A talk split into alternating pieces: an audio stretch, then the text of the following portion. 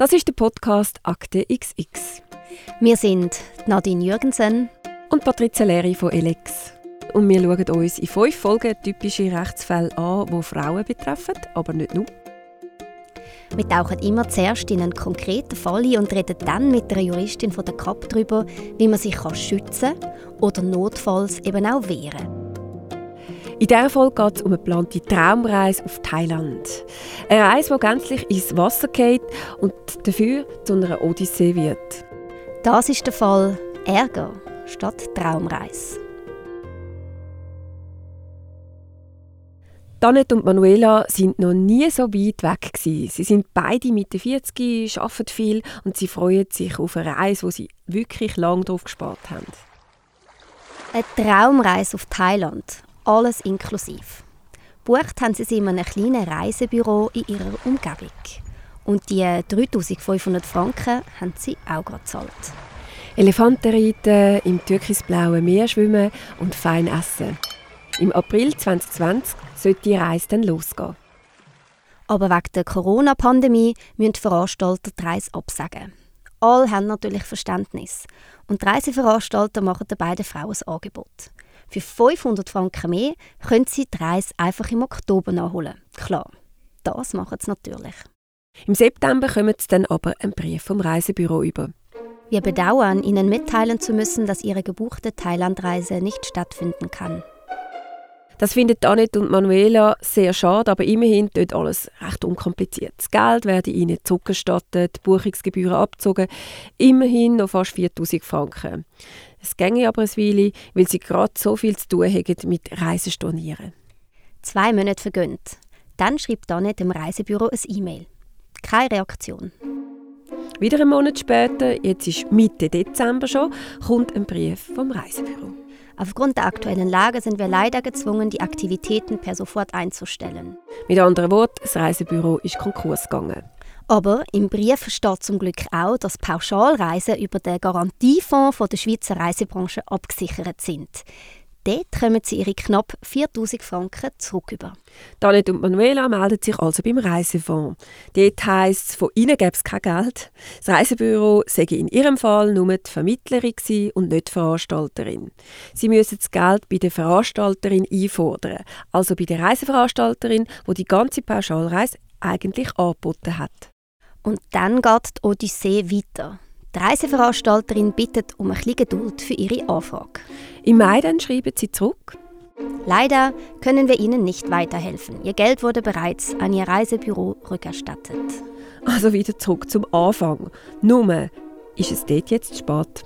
Eigentlich hätten die beiden Frauen beim Konkursverfahren vom Reisebüro als Gläubigerinnen können auftreten und die 4000 Franken einfordern. Aber während sie auf die Antworten vom Fonds und der Veranstalterin gewartet haben, sind natürlich alle Fristen für das verstrichen. Ein Jahr nachdem Annette und Manuela an ihrem Traumstand wären, rennen sie im Mai 2021 immer noch ihrem Geld nach. Ja, und wie die Traumreise auf Thailand am Schluss ausgegangen ist, das hören wir später.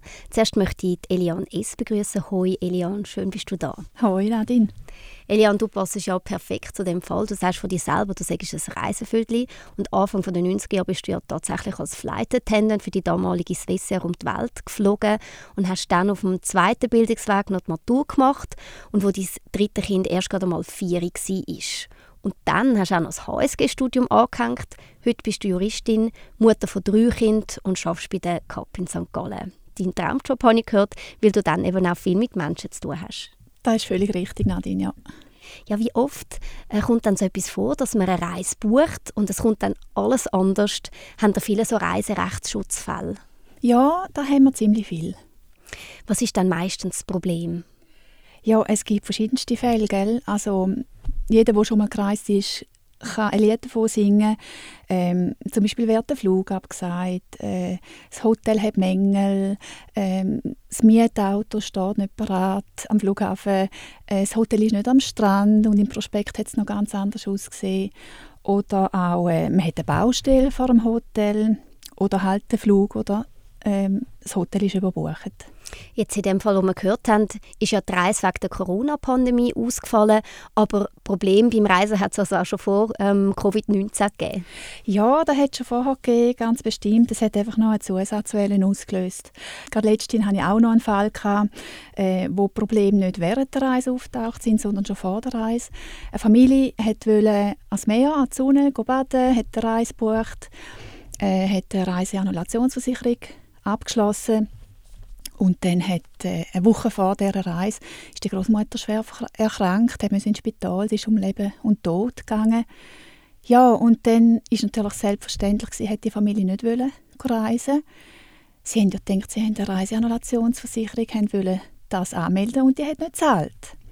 Dann ist die Kundin zu uns gekommen und ja, wir haben den Arztbericht eingereicht, wir haben Brief geschrieben, wir haben telefoniert, wir haben denen gesagt, schauen Sie, Sie müssen zahlen, laut den allgemeinen Versicherungsbedingungen. Ja, und am Schluss haben die gezahlt und die Familie hat fast 5000 Franken zurückbekommen.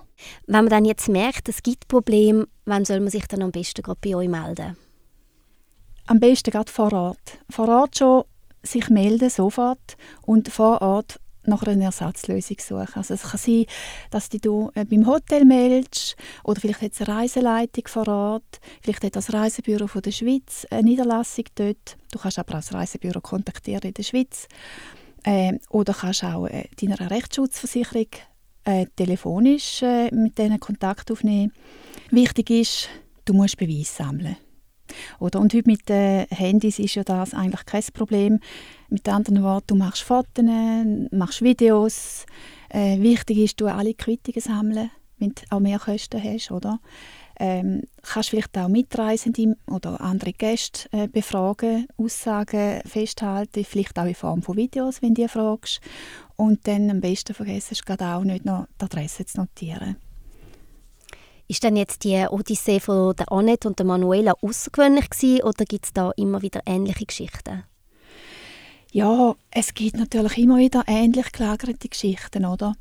Äh, in dem Fall außergewöhnlich war, dass das Reisebüro Konkurs gegangen ist, dass der Veranstalter gesagt hat, er hätte schon gezahlt und dass der Garantiefonds gesagt hat, er sei nicht zuständig. Mhm. Das ist eigentlich speziell gewesen. Eigentlich haben wir drei Parteien gehabt, die hätten können zahlen, aber von keiner von diesen Parteien haben unsere Kunden Geld bekommen. Ja, bleiben wir doch gerade bei dem Fall von der Annette und der Manuela. Wann haben sie euch dann das erste Mal kontaktiert?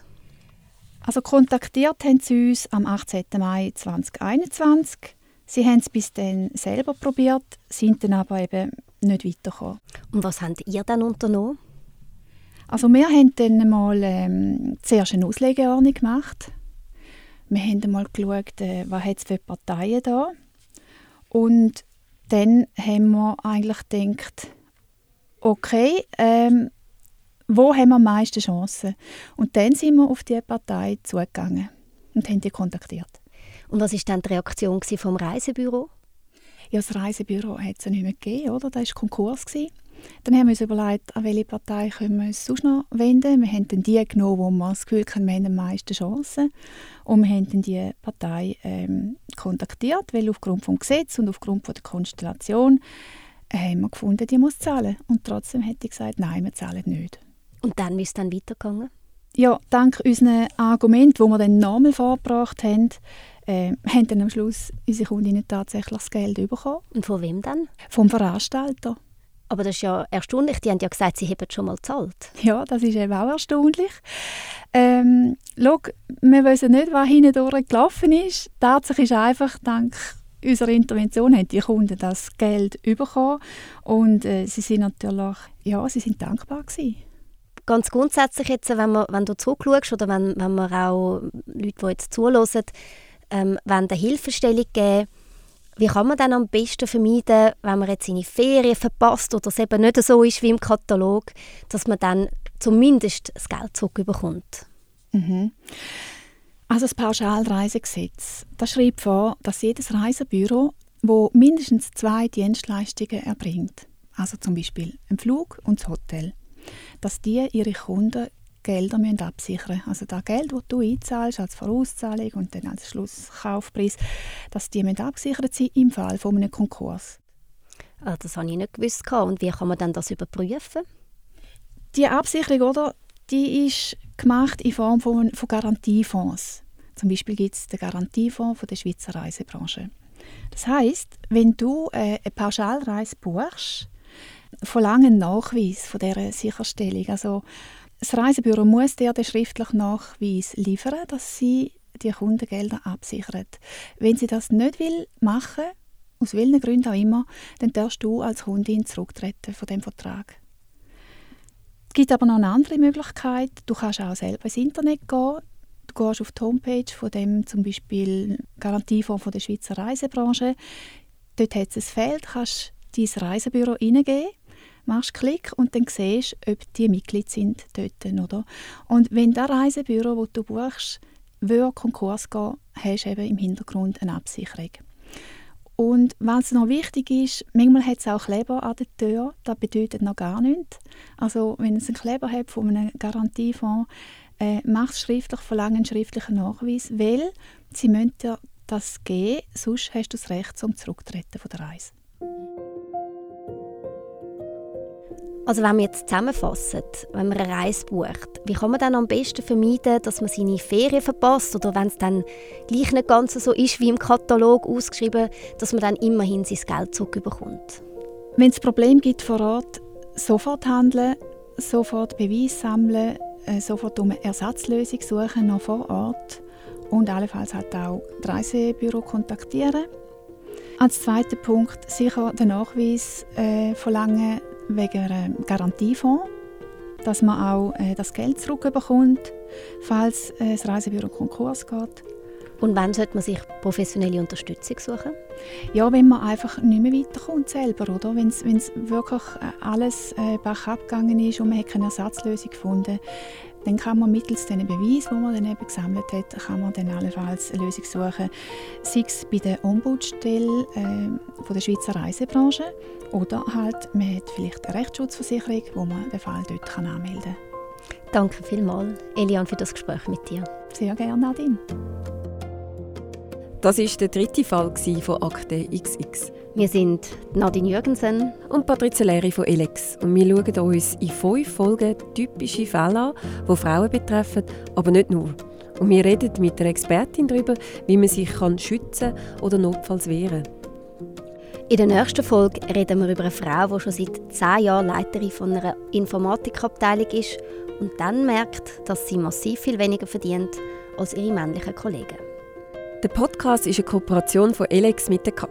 Produziert von der Franziska Engelhardt von der Podcast Schmiede. Weitere Tipps findet ihr auf alex.com.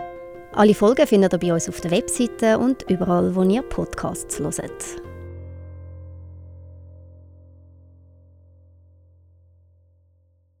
Psst. Ich bin noch mal kurz, Patricia von Elex. Elex ist eine Finanz- und Medienplattform. Sexismus, Mobbing, Lohndiskriminierung – wir wünschen uns, dass sich alle gegen Ungerechtigkeit wehren können und es nicht eine Frage von Geld ist. Darum hat Alex zusammen mit der CAP die Rechtsschutzversicherung Alex Justice entwickelt. Auf alex.com unter Produkt erfährst du mehr.